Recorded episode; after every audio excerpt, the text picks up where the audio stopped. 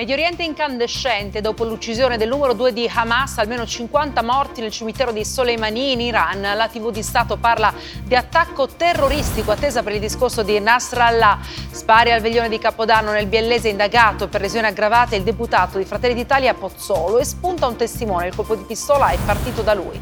Inchiesta sulle commesse ANAS che vede gli arresti Tommaso Verdini e indagato il padre Denis. Negli interrogatori di garanzia si sono avvalsi della facoltà di non rispondere.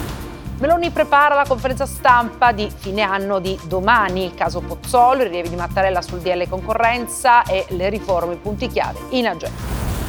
Sospetto femminicidio nel Viterbese. È stato di fermo l'uomo di 73 anni che ha portato la moglie in ospedale già morta, trovate in casa tracce di sangue.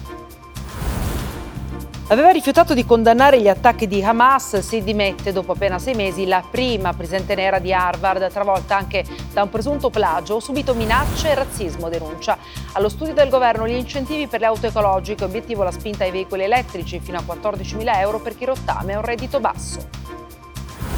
In Wenders presente il suo ultimo film Perfect Days, nato durante la pandemia e premiato in concorso al Festival di Cannes. La pellicola arriva in sala da domani.